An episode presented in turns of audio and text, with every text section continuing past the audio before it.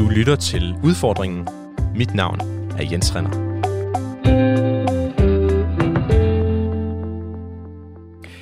Velkommen til øh, Udfordringen, der i øh, denne her uge handler om gaver. Yes, det er øh, ved at være op over, og du er sikkert ligesom mig begyndt at mærke julestressen over ikke at få købt de sidste gaver i, i tide. Alle indkøbscentre er jo lukket ned nu, og internethandel begynder også at øh, være lidt et usikkert valg, for pakkerne de skal jo helst nå frem øh, i tide. Udfordringen, som du lytter til, det er et øh, klimaprogram, og min udfordring hver uge, det er at få min øh, CO2-udledning så langt ned som muligt, mens jeg samtidig beholder min livskvalitet, og øh, altså heller ikke giver afkald på alting. Normalt der øh, fokuserer jeg på min mad, eller min transport, eller andet, men i øh, den her uge, der har jeg besluttet mig for at lave en, øh, en special. Jeg vil nemlig sammen med min gæst prøve at finde frem til, hvad jeg kan give i julegaver, der ikke ødelægger jordkloden. På den måde, der slipper jeg både af med min julestress og gaveræset, men jeg giver forhåbentlig også dig noget inspiration til et par gode gaver, hvis du lytter med og kunne tænke dig en grøn jul, nu hvor den nok ikke bliver hvid på grund af, at varmen, øh, kloden er varmet op. Velkommen til.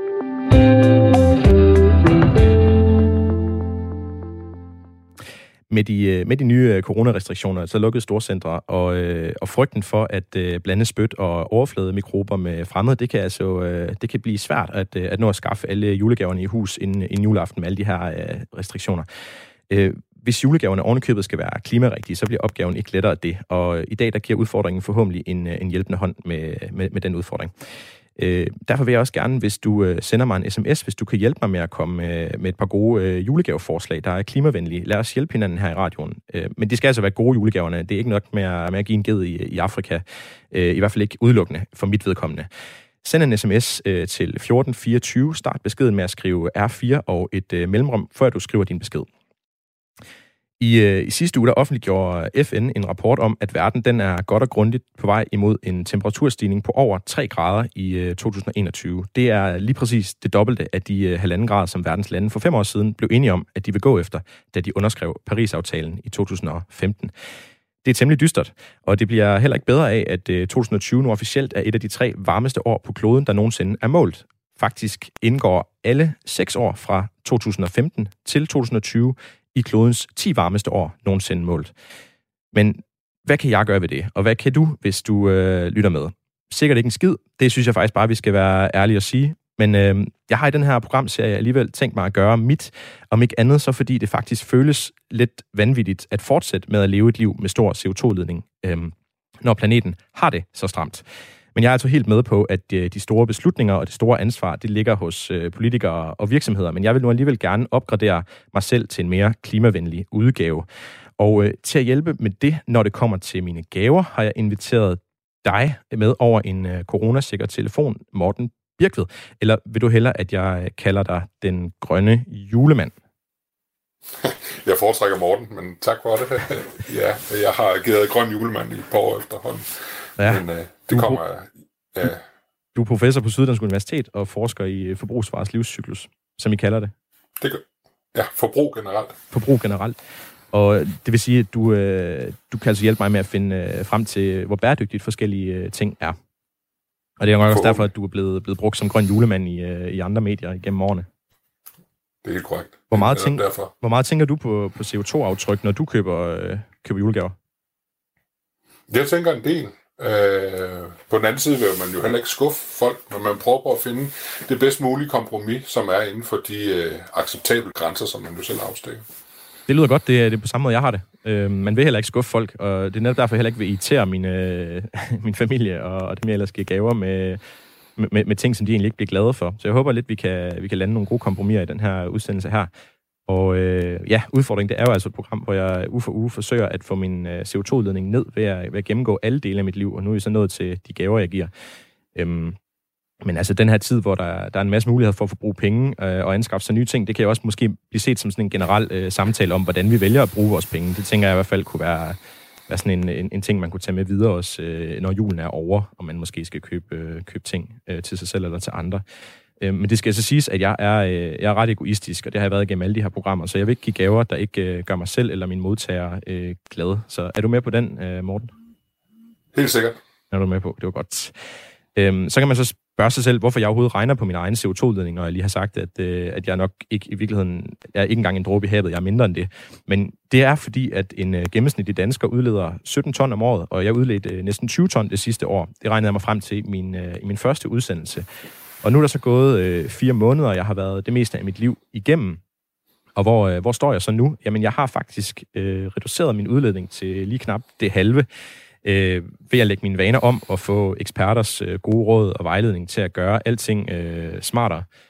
Og øh, det er også det, jeg tænker, at du skal hjælpe mig med i, i dag med, Morten. Hvor mange kilo tror du, hvor mange kilo CO2 eller tons måske, tror du, jeg kan hente på at købe klimavenlige gaver?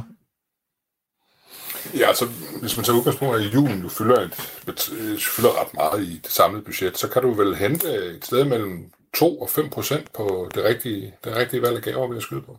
Af min årlige udledning. Altså op til 5 procent. Ja. Det er jo, øh, altså, det er jo, øh, det er jo, det er jo en, en ganske acceptabel del, vil jeg egentlig sige. Altså, jeg har lavet programmer, hvor der var mindre at hente, hvor jeg brugte en time på at snakke om det, så det er helt klart værdigt, mm. det her emne. Øhm, jeg har set en britisk undersøgelse, der øh, fandt frem til, at en øh, britisk forbruger udleder 650 kilo CO2 i løbet af juledagene. Lyder det, øh, lyder det som et tal, der også kan overføres til, øh, til danskere, morgen? Ja, det lyder rimeligt. Jeg vil, jeg vil antage, at en dansker udleder øh, i stedet mellem 5 og 10 procent af sit samlede forbrug hen over julen. Øh, og det er selvfølgelig flere dage, og en uge cirka, vi udleder det her på. Og det er jo på grund af, at vi har et overforbrug af energi og mad og gaver af det her. Det er jo det, det samlede indtryk, der, eller samlede forbrug, der giver det her store bidrag til det årlige forbrug. Ja, og de 650 kilo er også øh, med mad, øh, så vidt jeg lige kunne forstå i den her britiske undersøgelse. Så det er jo ikke nok helt så meget, jeg kommer til at hente i dag, fordi vi taler mere om, øh, om gaver. Øh, ja. Men det er jo måske værd at nævne, at man heller ikke skal købe 10 flæskesteg, hvis man kun har tænkt sig at spise to. Altså, det kan vi da godt, øh, godt få med i programmet. Ja, det, det vil da være, ikke være så smart at begynde at smide mad ud på grund af julen. Øhm, jeg har delt udsendelsen lidt op, øh, og først så skal vi tale om øh, ting og sager, øh, som øh, vi kan købe, altså fysiske ting. Og derefter så skal vi tale om øh, oplevelser, det vil sige gaver, der ikke er fysiske, men som vi også har mulighed for at, øh, at give til hinanden. Og til sidst så skal vi tale om, hvor meget det egentlig øh, batter. Jeg vil gerne have din hjælp, Morten, til at finde frem til, hvor meget jeg øh, kan trække øh, i kilo eller tons af min årlige CO2-udledning. Og, men vil du ikke starte med at forklare, hvad du egentlig laver, det her øh, livscyklus-analyse, øh, du laver. Hvad er, hvad er en livscyklus? Og hvad har det med bæredygtighed ja, det er, Ja, det vi sådan set laver, vi prøver på at kvantificere miljøperformance af services og produkter over hele deres værdikæde, og det er så hele deres øh, livscyklus, fra man ekstraherer råmaterialerne fra jordens overflade, til man bortskaffer det pågældende øh, produkt. Øh, det kan være en telefon, det kan være en bil osv. Der, der aggregerer vi alle miljøpåvirkninger hen over det tidsrum, hvor det her produkt nu engang findes. Så det vil sige, det er den mest ærlige øh, analyse af, om noget er øh, klimavenligt eller bæredygtigt eller ej. Altså det, det er ikke kun øh, en del af det, det er simpelthen hele vejen rundt? Ja, man kan godt kalde det ærligt. Vi kalder det holistisk eller øh, systemisk. Øh, altså, det er jo hele systembetragtningen, vi prøver på at lave en vurdering på. Så ærligt, det, kan man, det synes jeg er en god måde at præsentere holistisk på, på en øh, empatisk måde, faktisk. Grunden til, at jeg siger ærligt, det er jo, fordi man kan også læse mange steder, at noget er bæredygtigt, hvor det måske ikke øh, nødvendigvis er det. Altså, kan, er det ikke rigtigt, at, øh, at udtrykket øh, bæredygtighed øh, på en eller anden måde er, altså, der er gået lidt inflation i det? At al, alting bliver pludselig kaldt bæredygtigt? Alt bliver kaldt bæredygtigt, og det er jo det, desværre det er de færreste mennesker, der ved, hvad man snakker om, men altså, som jo, vi også har talt om, så er der den her komiske tegning fra øh, New York Times, der viser udviklingen brug af ordet bæredygtighed, og hvis det fortsætter, udviklingen fortsætter, som den gør nu, så i år 2100, så er det eneste ord, vi siger, det er bæredygtighed. at det starter med at være sådan, øh, være sådan bæredygtige tankstationer, bæredygtige landbrug, bæredygtige øh, alt muligt. Det må gøre dig rasende, når du, sidder, når du ved, hvad der virkelig er bæredygtigt, at du så ser de her øh, hvad hedder det? Ja, jeg, jeg har set det for meget til at hisse mig op over, vil jeg nok sige. Men øh, vi, øh, vi påpeger ofte, at øh, der er tale om det, vi kalder greenwashing, øh, mm. når virksomheder påberåber sig bæredygtighed af den ene eller den anden grad, uden at kan dokumentere det. Greenwashing, men du, der er ikke greenwashing i din øh, bæredygtige livscyklusanalyse. Den er, øh, det, det, det, det, det, er den, det er den ægte vare. Ikke hvis den er lavet ordentligt. Den er lavet ordentligt. Så er der ikke. Og I, I er lige i gang med at købe en ny supercomputer, har du fortalt mig, så I kan regne ja. endnu mere ordentligt ud øh, Netop. hvor bæredygtige det, ting er. Det skal du til. Ja, det synes jeg er sejt, ja. at du sidder nede på, øh, på Syddansk Universitet med en, med en gigantisk computer og regner ud, hvor bæredygtige ting er. Ja, men øh, det er jo for at kunne øh, inddrage så mange data som overhovedet muligt, så har vi brug for de her store regnekræfter. Ja, vil du ikke forklare lidt mere, sådan, hvordan du arbejder med at regne ud, hvor, hvor bæredygtigt noget er? Jo, øh, vi, vi betragter som sagt hele øh, øh livscyklusen, hele værdikæden, og det vil så sige, at vi begynder at regne på miljøpåvirkninger fra ekstra, ekstraktioner af sjældne jordarter til f.eks. mobiltelefoner. Vi, øh, vi regner på produktion af mobiltelefonen, vi regner på brug af mobiltelefonen, vi regner på bortskaffelse af mobiltelefonen. Al, alle disse her trin i livscyklusen inducerer miljøpåvirkninger, og dem prøver vi så at aggregere på tværs af hele værdikæden, således vi kan komme et samlet udtryk for, hvad er miljøbelastningen ved at bruge en mobiltelefon på en given måde et given sted. Er det det, du, du I kalder de tre P'er? Ja, her... det er det sådan set ikke. Det her det er jo så kun miljø, det er jo så planet, det er det ene P. Vi mm. regner også på økonomi, og det er så uh, profit uh, i de tre P'er. Uh, vi regner også på sociale påvirkninger, og det er så det, der hedder people. Uh, alt sammen kan man lave på baggrund af den her uh, værdikædebetragtning, jeg nævnte til at starte med. Mm. Det er lidt forskellige uh, datakilder, man skal bruge, men sådan set så er det overordnede setup, det er det, det, er det samme. Jeg synes, det er ret vildt, at man ved hjælp af, af data kan, kan regne ud, hvor, hvor, hvordan et produkt påvirker mennesker, eller, eller, eller planeten, ja. eller økonomien. Men det ja, kan man simpelthen. Ja, det kan man, og man kan også finde ud af, hvordan det påvirker øh, øh, folks arbejdssituation, folks sundhed, øh, hvordan det påvirker vores arealanvendelse, hvordan det påvirker vores øh, øh, forbrug af vand, for eksempel. Mm. Det her, øh, altså det her med, at, øh, at bæredygtighed er en, øh, en del af alting lige pludselig, Øhm, og, at, øh, og at ligegyldigt hvad man køber, så kan man forsikre sig om, at det er, at det er, øh, at det er bæredygtigt. Hvordan kommer vi ud af det her op til julen? Hvordan, øh, hvordan kan man navigere i det, hvis man, øh, ja, hvis man, hvis man ikke ønsker at øh, købe noget, der er greenwashed, men ønsker at købe noget, der rigtigt er, er bæredygtigt, hvis man, hvis man kigger på det med, med dine briller? Altså problemet er, er meget det her med bæredygtighed. Det er lidt kontraintuitivt, og det er måske kræver, at man har lidt erfaring i den måde at tænke på. Fordi for det første skal man betragte hele, hele værdikæden, og det, den almindelige forbruger har svært ved at forestille sig, hvordan tingene er produceret. Nogle gange kan det være svært at finde ud af, hvilke materialer tingene egentlig er lavet af. Og hvis man ikke kan finde ud af, hvad materialer de er lavet af, så kan du heller ikke finde ud af, hvordan tingene er produceret. Så det er, det er, en, det er en, en svær øvelse. Men der er nogle generelle tommefingerregler. Øh, generelt ting, der bruger meget energi i løbet af deres øh, livscyklus, der er hovedparten af miljøpåvirkninger, den sker i, øh, i, i den tid, man bruger produktet. Det er ikke produktionen, det er ikke udvinding af råstoffer, det er heller ikke bortskaffen, det er det, at man bruger den. Der kan man for eksempel snakke om tv eller en, øh, en bil. Det er nogle af de produkter, vi ved, der, bruger, øh, der inducerer flest miljøpåvirkninger i brugsfasen. Mm. Så der er nogle generelle ting. Men altså, hvis man bare tænker på sådan det her med, at man, man går ned i en butik, og så står der noget, det er bæredygtigt, eller nu kan man forsikre sig om noget, det er bæredygtigt. Det, det bliver ikke nemmere at navigere i tingene af den grund. Altså, det skal man i virkeligheden se helt bort fra. Eller, eller kan man godt stole på de her øh, labels, der er på ting, der, hvor der står, det her, det er bæredygtigt? Nogle labels kan man godt, men man skal sætte sig ind i de der labels. Vi har jo den, øh, den nordiske svane, og vi har den europæiske blomst, og vi har et tysk mærke, der hedder den blå engel og så videre. Og det er alle sammen mærker, der er certificeret, og det vil så sige, at de bygger på nogle standarder, så man skal leve op til de standarder, for at man kan bruge de her mærker. Så findes der nogle andre mærker af mindre løde oprindelse, hvor der ikke ligger øh, lignende dokumentationsgrundlag. Og det vil så sige, at de, dem skal man ikke stole på. Man skal tage de mærker, man, kan, man har mulighed for at gå efter i sømmene, så at sige.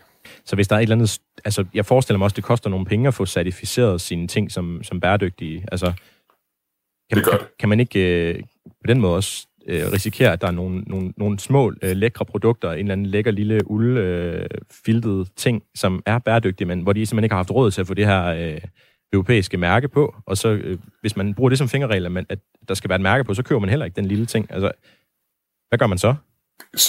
Helt sikkert, altså de, de små producenter har ikke nogen chance i, i det der spil, det er alt for dyrt for dem. Det har de ikke øh, økonomisk rådrum til at deltage i.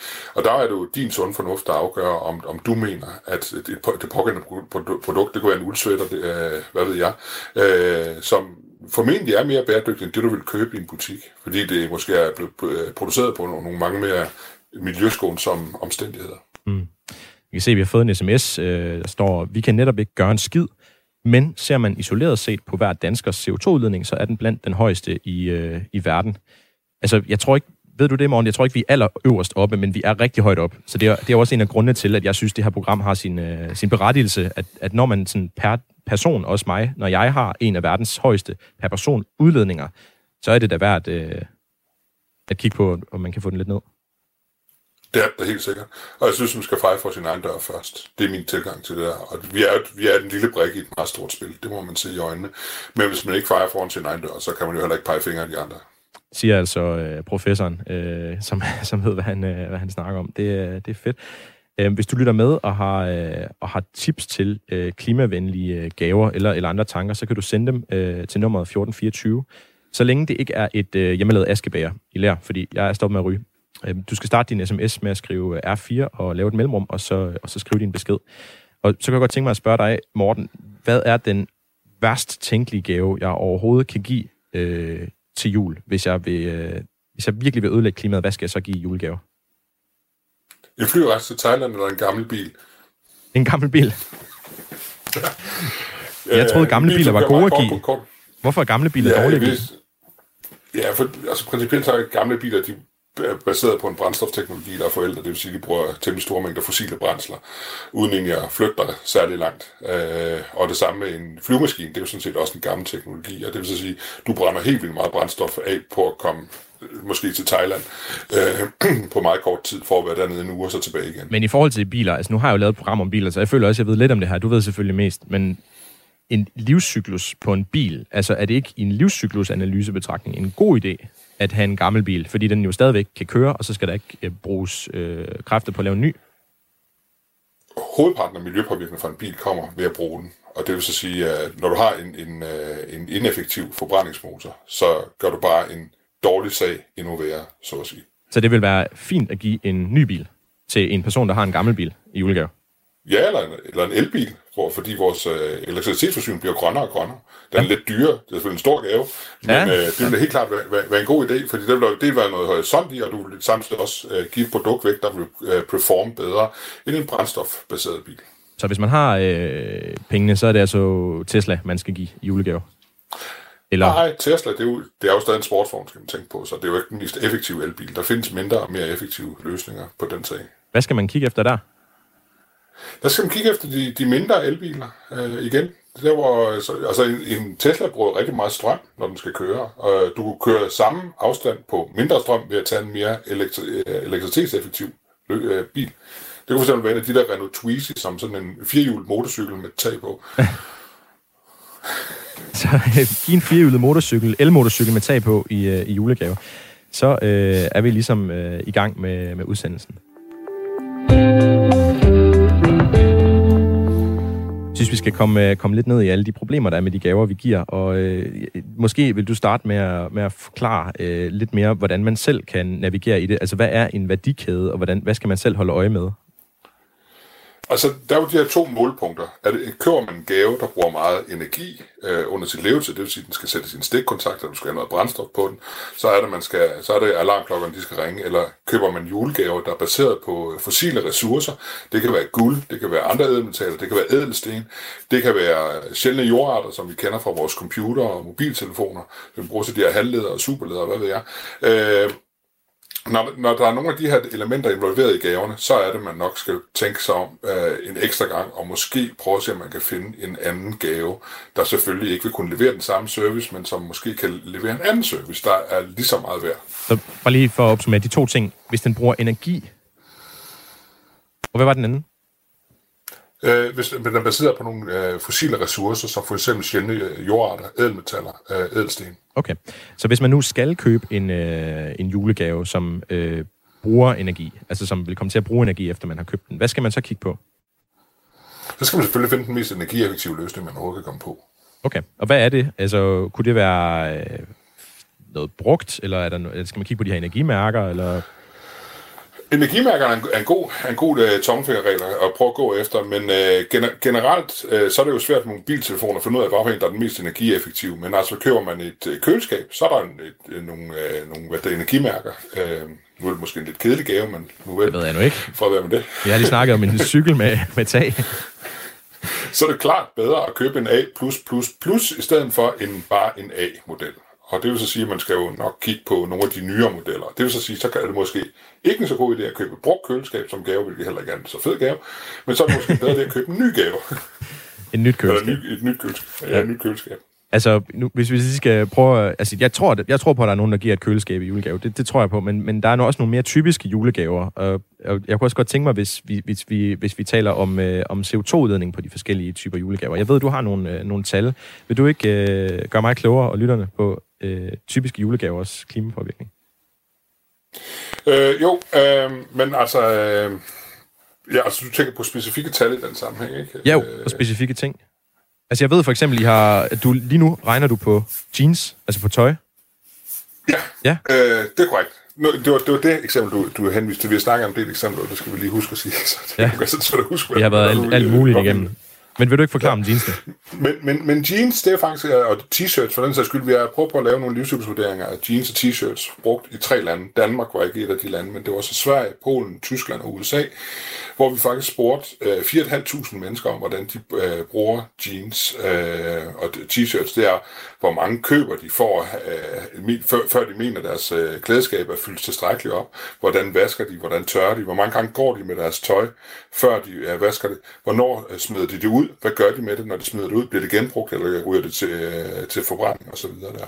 Og der viser det sig, der viser sig ret beset, at øh, forbrugerens andel af den ordnede miljøpåvirkning varierer meget afhængig af, hvad land man er i, fordi det her med at tørre og vaske er jo meget energikrævende. Og der kommer man for eksempel til det eksempel, at svenskeren, øh, der vasker og tørrer, baseret på nuklear energi, øh, forurener langt mindre end amerikaneren gør, fordi amerikaneren er baseret på et kulbaseret øh, energinetværk. Men samtidig så vasker og tørrer amerikaneren mere end svenskeren. De tørrer for det første en hel del mere, mm. og de går kortere med, øh, kortere med deres tøj. Og det gør faktisk det, at hvor man i Sverige kan sige, der har producenten af tøjet måske det største miljøansvar, så er det øh, forbrugeren i USA, der har det største øh, miljøansvar. Mm. Så den rolle med, hvem der er den største forurener i værdikæden, skifter afhængig hen, øh, hvor man er. Det sjove er så, hvis man så tager svenskeren og flytter ham til USA, så performer han langt bedre end den gennemsnitlige amerikaner, fordi han forbruger tøjet på en helt anden måde. Han har sine vaner med, med hjemmefra. Men altså, okay, det ja. synes jeg er interessant, fordi jeg, jeg går jo sådan i mine programmer og har det, har, er sur på, på virksomhederne, øh, samtidig med at jeg siger, at jeg skal feje for min egen dør. Men måske er der jo så nogle ting, øh, også nogle julegaver, hvor at det faktisk er det vigtigste, at, øh, at man fejrer for egen dør. Altså, hvad, hvad skal man så tænke over, når man køber tøj? Øh, Altså, for det første med, med tøj. I, I Danmark, der, der, der er, det, er det stadigvæk producenten, der har det største ansvar, fordi vores grid er faktisk næsten lige så grønt, som det er i Sverige. Så det kan vi så udlede, udlede af den øvelse, vi var igennem der at øh, danskerne, hvis de forbruger på samme måde som svenskerne, hvilket nok ikke er helt forkert at antage, øh, der er det producenten, der stadig står med det største miljøansvar. Vi står der med en anselig del, en sen, anselig del, der varierer fra et sted fra en tredjedel til 40% af miljøpåvirkninger. Det vil så sige, at man som ansvarlig forbruger selvfølgelig skal prøve at bringe den miljøpåvirkning ned, og det er selvfølgelig noget med at bruge tøjet længere, det er noget med at øh, bruge det længere mellem de enkelte vaske, og det er igen noget med ikke at have for meget liggende, men ikke bruger den her døde masse af forbrugsgoder, vi har liggende i skabet. Vi har alle sammen nogle t-shirts i bunden af stakken, som enten har en grim farve, øh, eller forkert størrelse, øh, hvad ved jeg, som vi egentlig var ret glade for, men aldrig rigtig noget at få brugt særlig meget, og som ender med at blive smidt ud nærmest ubrugt. Mm, jeg kan huske, at jeg lavede mit tøjprogram for nogle uger siden, øh, eller en måned siden, eller lidt mere, og der havde øh, min gæst den pointe, at der er rigtig meget, øh, især jeans faktisk, tror jeg, som kun bliver gået med et par gange. Altså sådan i gennemsnit. Mm. At vi, øh, vi køber jeans, så går vi med dem 3-4 gange i, øh, i gennemsnit, så smider vi dem ud. Eller, eller lader dem ligge. Ja. Det er jo, øh, altså, ja, hvis du lytter med og har tænkt dig at give et par jeanssten, du ved, kun går med sine bukser 3-4 gange, så lad være. Det er helt værd. Er det ikke, øh, kan vi godt konkludere det? Jo, øh, men altså på den anden side, hvis folk så sender dem videre i, brug, i forbrugskæden, således der er ny en, der kan bruge det, så er vi jo sådan set over det problem. Men det viser sig bare, at det er cirka halvdelen, der kunne gøre det. Ikke? Mm, okay okay, så kunne jeg godt tænke mig at vide, øh, i forhold til øh, gaveindpakning. Skal jeg pakke mine gaver ind? Hvor meget fylder gavepapir i, øh, i mit CO2-regnskab? Kan jeg, kan jeg sådan spare noget øh, der, hvis jeg lader være med at pakke mine gaver ind? Det kan du helt sikkert. Jeg ved ikke, hvor meget det er, men du kan sikkert spare noget. Man kan også bare bruge en gammel avis til at pakke det ind i. Det er ikke, ikke så spændende. Øh, og øh, der er også det, vi har snakket om, folk, der genbruger deres indpakningspapir. Det er jo det samme, ikke? Altså, ja, altså indpakningspapir. Min, øh, min mor, som måske også lytter med, øh, det gør hun efter nogle af mine programmer, hun, øh, hun har altid øh, taget papiret meget øh, nænsomt af gaverne og foldet det sammen, så hun kunne genbruge det. Og når jeg får gaver, så har de tit været pakket ind i, øh, i papir, hvor der stod andres, øh, hvad hedder det, til og fra. øh, på, nogle af dem i hvert fald, fordi det var noget fra sidste år. Øh, men undskyld for det så, vil jeg sige. Det, hvis det er det mest klimavenlige, jeg gør, så det er selvfølgelig noget, man kan overveje at gøre. Ja, det er det jo, fordi du får, om ikke hvis du bare får genbrugt papir to gange, så får du halveret miljøpåvirkningen for din indpakning. Mm. Altså, kan man måske sige, at vi sådan generelt har haft nogle gode vaner, eller at vores forældre eller bedsteforældre har nogle gode vaner, når det kommer til os til julen, som vi måske bare skal tilbage til, os der er yngre? Ja, både, Både ja og nej, fordi altså, vores øh, bedsteforældre, det er faktisk noget, vi regner på et stort Velus-projekt, Det vil jeg have lov til at nævne, at vi kigger på øh, bedsteforældrenes carbon footprint. Øh, og de, var, de, de levede jo i en tidligere øh, teknologisk udvikling, og det vil så sige, at mange af de teknologier, som de brugte, for eksempel elektricitet, de var ikke så effektive som de systemer, vi har i dag. Til gengæld brugte de mindre af dem. Og så er det spørgsmålet er, om det gør, at de bliver mere miljørigtige, end vi gør. Det ved vi ikke endnu. Det er vi ved at finde ud af. Øh, men selvfølgelig, deres mængde, af, øh, deres mængde forbrug, så at sige, kan man jo godt tage som forbillede, for de får brugt mindre, og ressourcerne bliver brugt mere effektivt, øh, for eksempel i husholdningen. Altså jeg tænker også, at vi før i tiden købte ting, der kunne holde længere tid. Altså, at det var sådan et rationale før i tiden, at man, man tænkte over den kvalitet, en, et produkt havde, når man, øh, når man købte produktet. Øhm, og jeg ved godt, det kun er, at, hvad hedder det, forbrugsvalg, der har ændret sig. Der er jo også andre ting. Altså, jeg, nu bor jeg med en øh, i, i det kollektiv, jeg bor i, som er øh, helt vildt glad for cykler. Han har fortalt mig, at de her vintercykler, øh, som er, altså en dansk mærke vintercykler, det, de var simpelthen, det var nærmest en tank i, før i tiden. Den kunne holde til alt. Øh, men, men så blev det solgt til udlandet øh, firmaet, og nu, nu ruster cyklerne og falder fra hinanden. Altså, er det, er det, er det noget, man sådan kan tænke over også, når man køber, køber gaver nu, at man køber noget i høj kvalitet, så det holder længe? Det, det er det helt sikkert. Og man køber noget, der kan holde længe, og købe noget, der kan repareres. Fordi der er jo mange af de cykler, man køber i dag, der er nærmest dyrere at få dem repareret, end at, øh, hvad det hedder, at købe en ny. Men der findes jo mærker øh, fra Holland blandt øh, cykler, som er super høj kvalitet. De koster også en, en halv arm, ikke? Men øh, du kan købe reservedel til dem, du kan få dem repareret, og der findes reparationssteder over hele verden til at få dem øh, ordnet. Så ham, øh, ham jeg bor med, han, han køber øh, brugte cykler, og, øh, og han siger også, at hvis man kan få fat i en brugt vintercykel, så er man altså godt kørende. Så er det også øh, ja. en idé måske at kigge efter brugte ting, fordi så er kvaliteten nogle gange også bare højere, end hvis man køber det fra ny. Ja, ja, det er helt sikkert. Øh, det kan også være, at du har råd til at købe noget, noget høj kvalitet. Det kan være, at du har råd til at købe en sådan Koga, Koga Miuta-cykel, som koster 20.000 herhjemme. Det kan du måske få brugt. Øh, så kan du, det vil nok koste det samme som en billig ny stadigvæk, men du vil stadig have en cykel, der er meget højere kvalitet. Godt, så tænker jeg også, at det er et, øh, et råd, vi skal have med til lytterne. Øh, overvej at finde jeres gaver på Den Blå Avis, eller Facebook øh, Marketplace, eller, eller lignende. Øh, fordi de er jo heller ikke blevet lukket ned endnu, kan man sige, øh, de tjenester. Så man kan stadigvæk øh, nå at købe gaverne inden jul, øh, hvis man kigger der. Og hvis du lytter med og har noget liggende, som du øh, gerne vil af med, så kunne du også overveje at smide det op i de her dage, fordi måske så kan det jo blive en, øh, en julegave for, for nogle andre. Øhm, hvad så med, øh, hvis man gerne vil støtte øh, forskellige øh, ting med de penge, man bruger? Altså, man kunne for eksempel sige, at øh, man kunne købe minkpelse, og så støtte landmændene. Hvad gør det? Er det en, er det en god idé? Ja. Vil, det være, vil det være godt at gøre? Ja, altså, minkavleren fortjener helt klart støtte, men vi skal jo ikke glemme, at minkavl også er et klimabelastende erhverv, og vi har regnet lidt på det. Det viser faktisk, at minkavl herhjemme cirka er ansvarlig for en halv million tons CO2, og det svarer sådan cirka til en 4-5 procent af det, vi skal spare frem til 2030. Så det faktum, at erhvervet er blevet lukket ned, har givet en, en stor klimabesparelse, der faktisk svarer til, at øh, den klimabesparelse, som kunne opnås, hvis alle de større danske, fire danske største provinsbyer, alle sammen, altså alle beboerne blev vegetar i det. Det er den samme besparelse, vi opnår ved det. er det dig, der har regnet på det? Hvorfor er der ikke nogen, der snakker om det? Ja. Øh, det jeg tror, der er der selvfølgelig er en empati øh, i vores samfund omkring øh, landmændene, der har mistet deres øh, arbejde. Det er selvfølgelig også forfærdeligt synd for dem.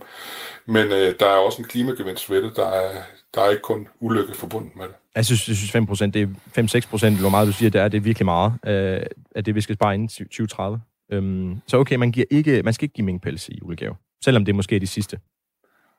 Øh, det synes jeg ikke. Øh, jeg tror, der, der er mange bedre øh, løsninger, øh, man, man kan kigge på der. For eksempel nogle af kunst, øh, kunstmaterialerne, som vi, som i hvert fald de få undersøgelser, der er lavet, der sammenligner mink med, med kunstmaterialer, viser, at øh, kunstmaterialerne er klimamæssigt øh, langt mere fordelagtige end minkpels.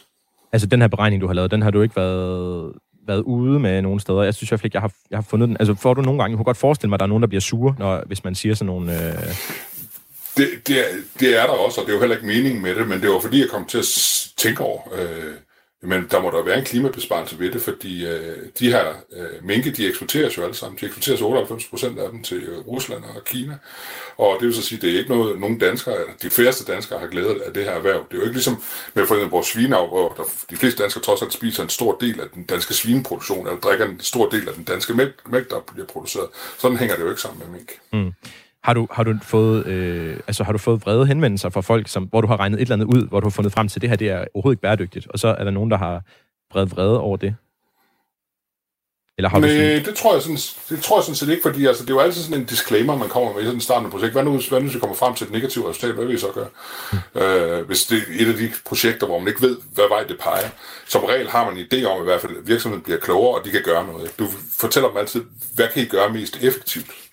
Mm. Altså, hvor bruger I jeres penge bedst, hvis I skal spare nogle øh, udlændinge af drivhusgasser? Mm. Men du fortalte mig da alligevel, at der var øh, nogen, øh, der havde taget en af dine ting, du havde anbefalet, og så var det kommet i medierne i USA, og så var der amerikanere, der var blevet ja, rasende. Ja, vi, vi, ja, Øhm, ja, det var så ikke, det var, det var et produkt, men det var ikke, det var ikke noget øh, vedkommende selv produceret, men øh, det var et samarbejde med Københavns Universitet, hvor vi kiggede på øh, klimabelastning fra forskellige diæter, hvor vi prøvede at sammenligne øh, den omnivore diæt, som vi alle sammen følger, det er os, der spiser lidt af hver, kød og grøntsager og frugt og alt muligt, og så sammenligne det med vegetar, en vegetarisk diæt og en vegansk diæt. Og det vi så kom frem til, det var, at der egentlig ikke var en stor klimamæssig forskel på øh, vegetarisk og vegansk diæt, men at den omnivore diæt minimum var dobbelt så øh, klimabelastende som den øh, vegetariske diæt.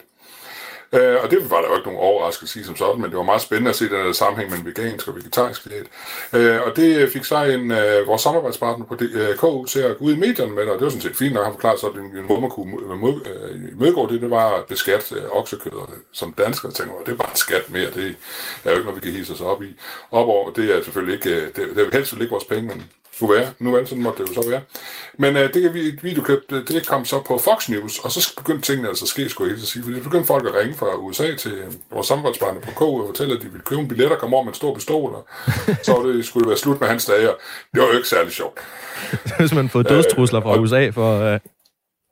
Ja, øh, og det, det, men, men øh, nu vel, det er ikke en særlig sjov situation, det, men det, det, det understreger et ret væsentligt element i det her med tankerne om, at vi alle sammen bare skal blive vegetar og veganer.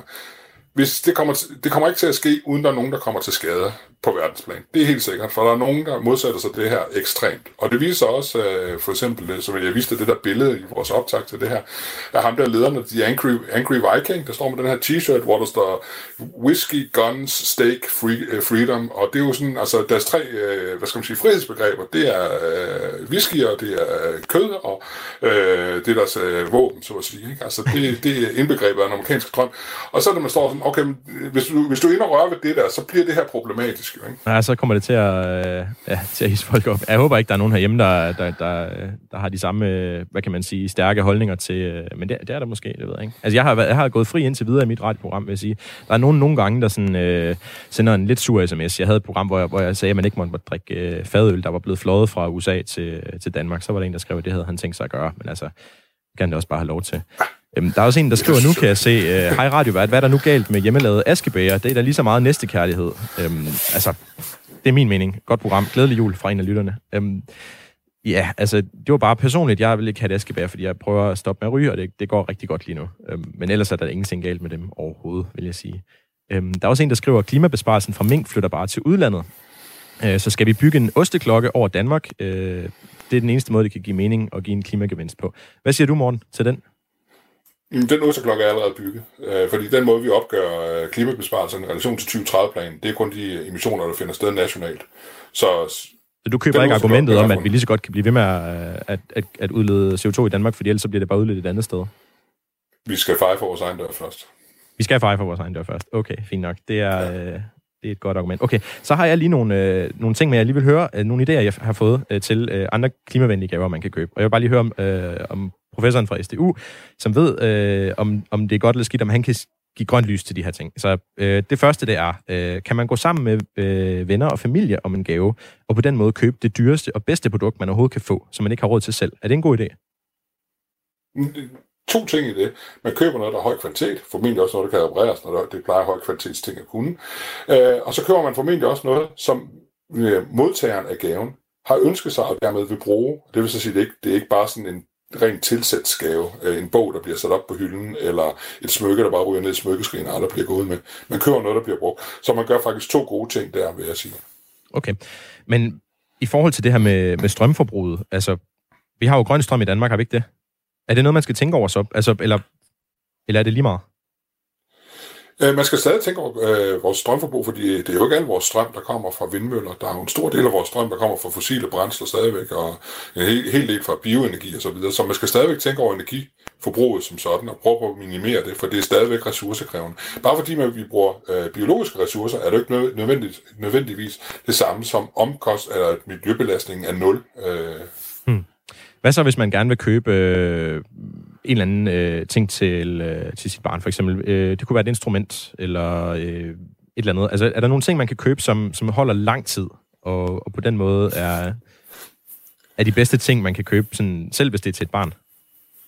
Ja, øh, nu har jeg selv meget dårlig erfaring med at købe musikinstrumenter til mine børn. Jeg har prøvet det, men øh, det er sådan, så spiller de trommer et halvt år, så har man trommesæt stående nede i kælderen, der fylder det her, men øh, selvfølgelig, der, øh, det, er jo, det er jo en, en, øh, en musikinstrumenter er jo gaver, som generelt har en meget øh, lav miljø, øh, hvad der, klimabelastning sammenholdt med den glæde, de spreder. Så det er helt klart en idé, hvis de bliver brugt.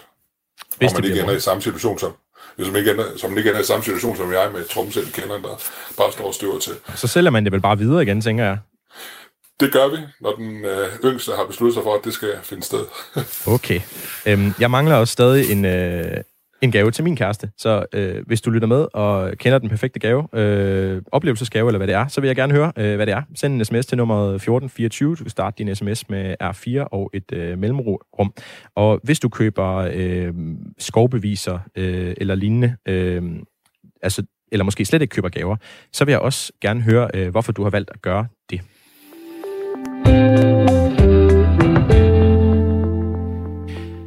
Du lytter til øh, Udfordringen på Radio 4, og husk, at du kan skrive til mig på øh, udfordringen radio4.dk, hvis du har tanker eller kommentarer til mine øh, programmer.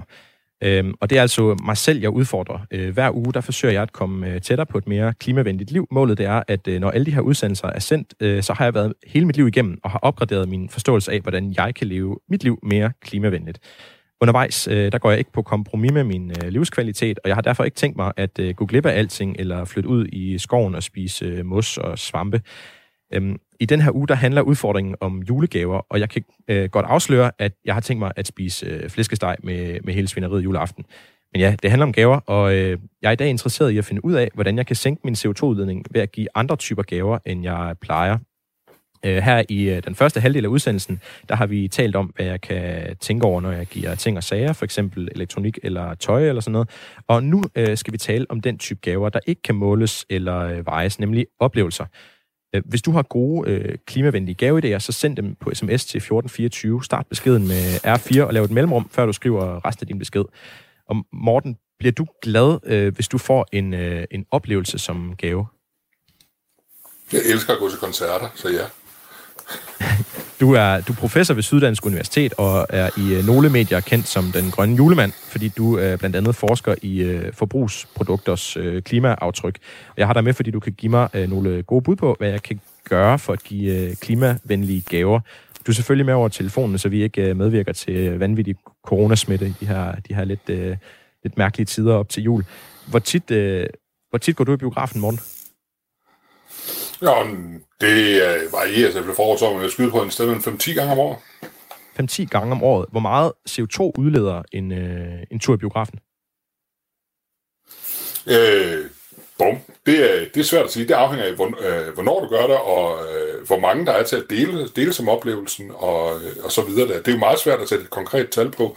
Det afhænger af en pågældende situation. Selvfølgelig er du inde og se en film med, med en stude, studebiograf, så er opvarmning af rummet, øh, projektionen af film og så videre der, og brugen af bygninger, det får delt ud på mange flere hoveder, end hvis du ender med at sidde og se en film alene i en biograf. Det har vi jo nok alle sammen prøvet, ikke? Det, det, det er sikkert noget miljømæssigt tungere end den anden situation, ikke? Så man skal, man skal godt, man kan gå i biografen, og det er en god idé at gøre, men man skal gøre det på et tidspunkt, hvor der også er andre i biografen, hvis man gerne vil... Nej, Kan man sige det? Man skal, man, skal, man skal støtte de arrangementer, som selvfølgelig øh, fordeler det ud over flest mulige hoveder, så at sige. Ikke? Godt nok. I sidste uge, der snakkede jeg med Lars Værge. Han er direktør for brancheforeningen for de danske biografer. Jeg spurgte ham, hvad, hvad status egentlig var for de øh, danske biografer, der, der, var, der var lukket ned øh, på det tidspunkt.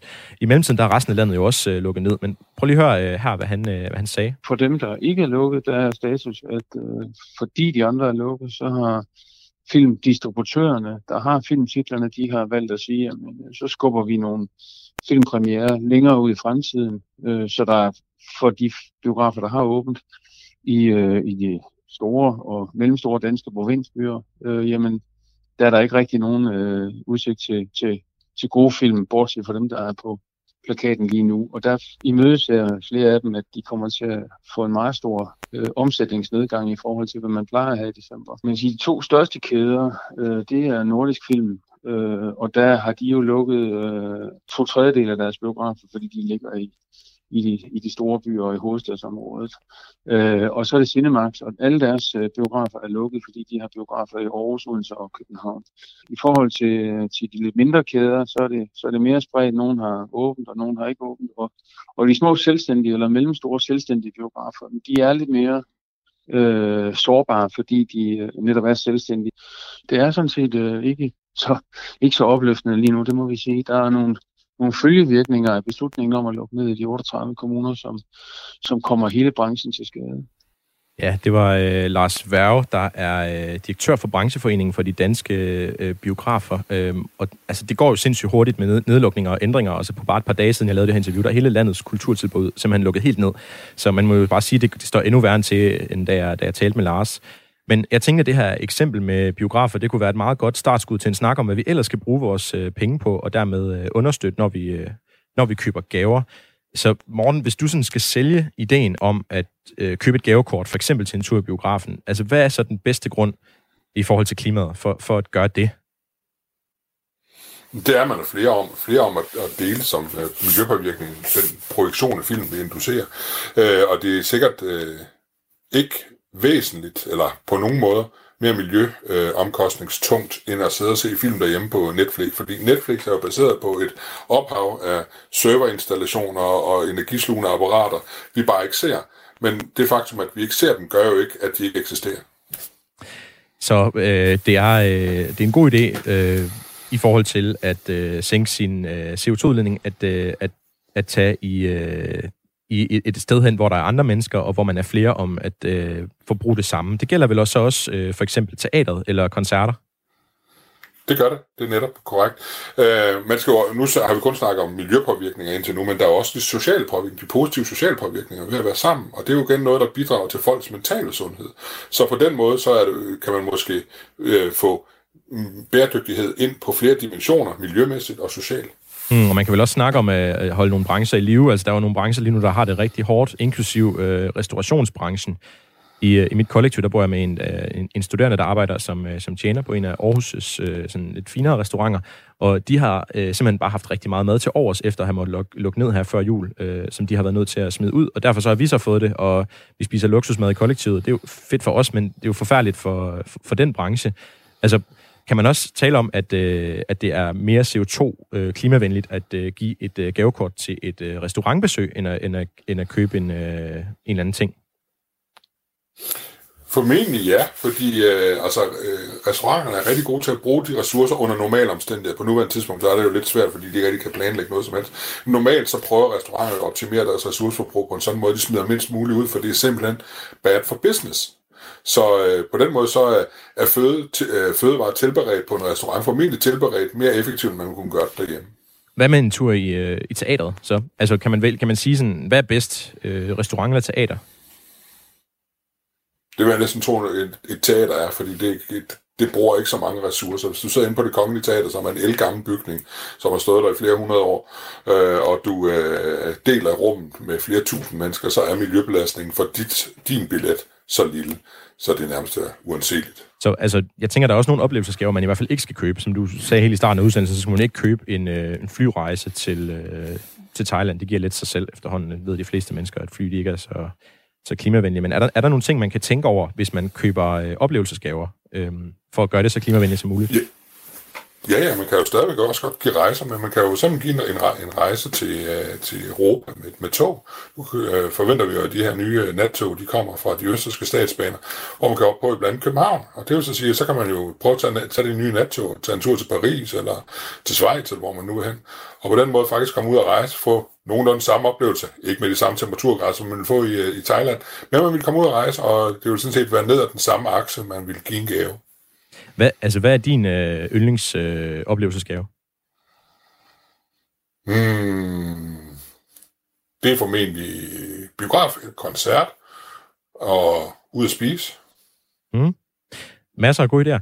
Jeg synes også, øh, at det er rigtig fedt at tage med, med toget faktisk. Så det, det synes jeg også er en god idé, at øh, man kan gøre det. Jeg kan se, der er en øh, lytter, der skriver, øh, at jeg skal invitere min kæreste med på en øh, kanotur i øh, Sverige, som øh, en øh, klimavenlig gave. Altså, det kunne jeg godt have lyst til, men jeg er også lidt nervøs for, om det bliver til noget med, med Sverige lige nu. Altså, man må ikke rigtig... Det synes jeg faktisk er et problem nu her, når jeg skal, skal finde en god gave. At man kan jo ikke rigtig... Man kan ikke give en rejse, og så love, at det kommer til at ske lige nu. Altså... Ja, du kan, man kan give en rejse inden for landets øh, rammer, så at sige. Man kan jo også tage på kanotur på Gudenå. Ja, det er selvfølgelig rigtigt. det kan godt være. Altså, har du, har du et godt bud, Morten, på, hvad jeg skal give min kæreste i julegave? Altså, det skal være så klimavenligt som overhovedet muligt, og det skal også være fedt at, øh, at få. Ja, man kan jo stadigvæk, altså du kan stadigvæk godt købe de konventionelle kæreste, konegaver, som er smykker og så videre. De kan jo bare være lavet af biomaterialer. Det kan være noget, der er lavet af horn eller ben. Det kan være noget, der har noget etnisk oprindelse. Det kan være, at du køber en, en, en halskæde, der er skåret af ren tak fra Grønland eller et eller andet. Hvad ved jeg? Det er stadigvæk øh, et smykke, og det er et smykke med en meget lav klimabelastning sammenholdt med et, med et, et eller andet guldsmykke, man, er, man køber hos guldsmeden. Ikke? Okay, så synes jeg lige, vi tager en skillerlyd, og så samler vi op på, øh, på alle de ting, vi har snakket om.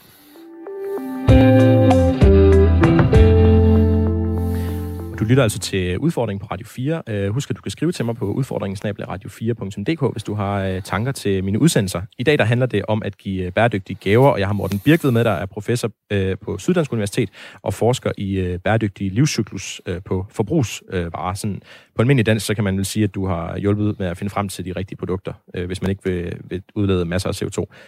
Øhm, og vi har talt om en masse forskellige måder at købe klimavenlige gaver på, øh, og jeg har lige et par ekstra idéer med. Øhm, for eksempel så kan man jo give en reparation af noget, hvis man er handyman.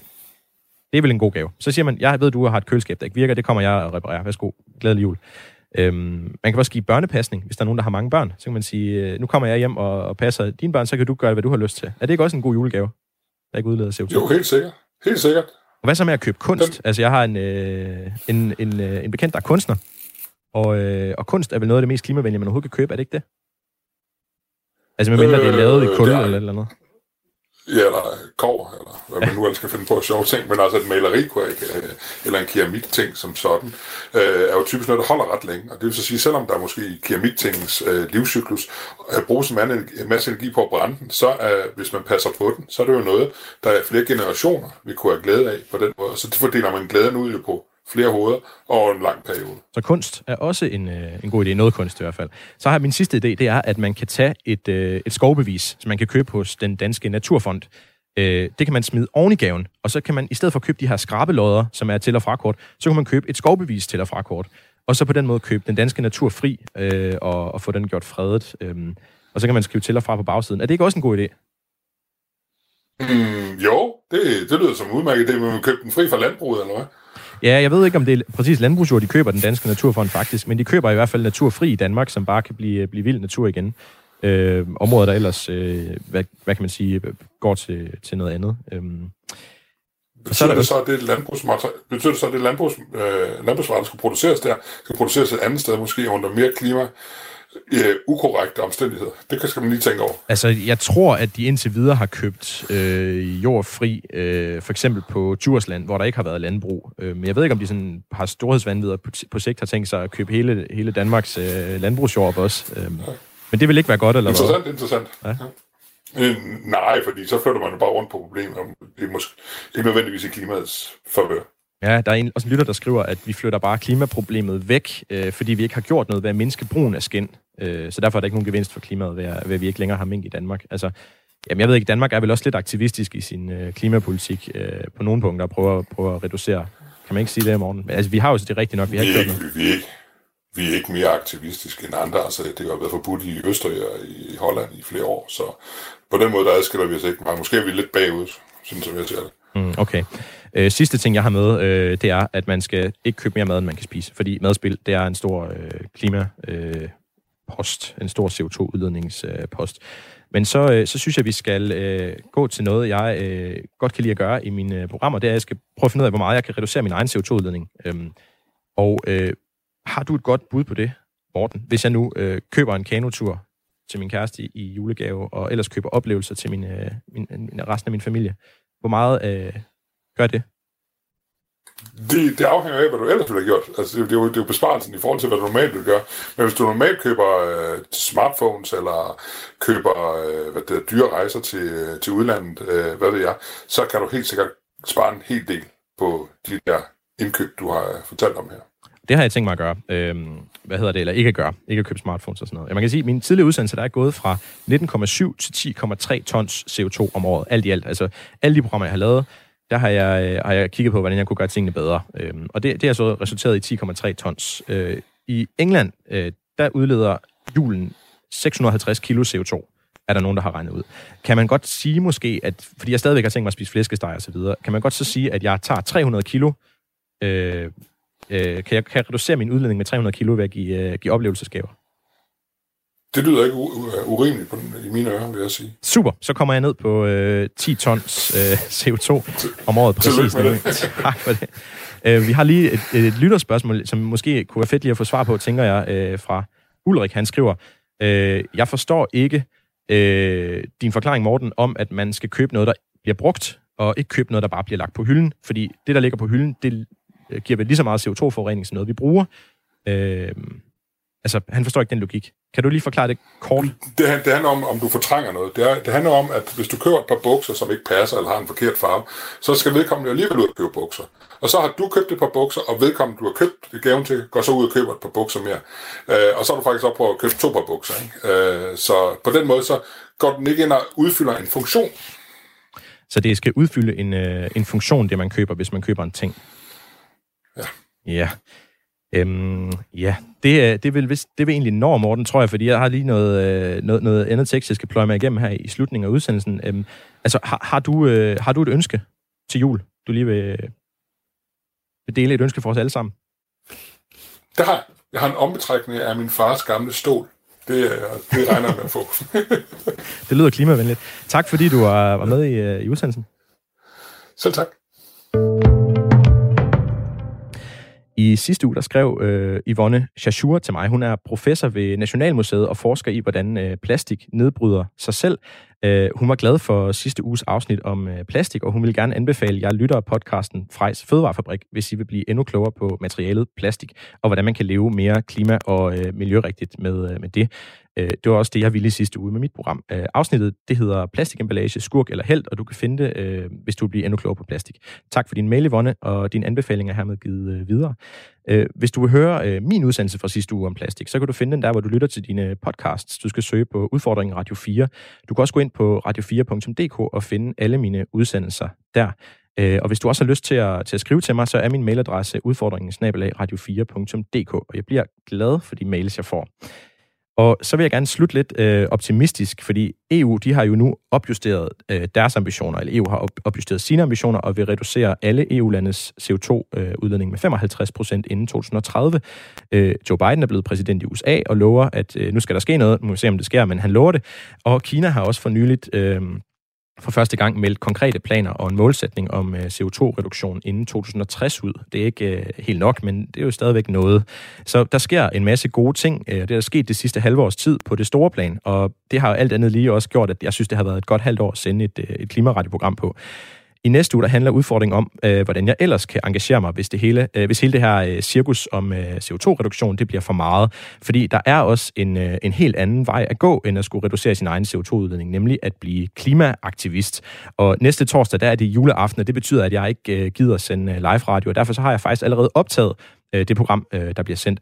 Og jeg har fornøjelsen af at anbefale programmet. Det, jeg har Esther Keldahl øh, Mikkelsen fra Stifter af den Grønne Studenterbevægelse og Stefan Gårdsmand, der forsker i øh, blandt andet klimaaktivisme ved Roskilde Universitet med i udsendelsen. Og den er altså blevet øh, vildt god, hvis jeg, hvis jeg selv skal sige det. Øh, jeg håber, du vil øh, lytte med øh, på den. Og øh, hvis det hele det drukner i øh, juleforberedelser, så husk, at du kan finde alle mine udsendelser som podcasts, alle vegne, hvor du lytter til podcast, hvis du søger på udfordringen Radio 4. Tilbage er der faktisk bare at sige øh, tak øh, for mig, fordi du har lyttet med, enten bare i dag eller til flere af mine andre udsendelser.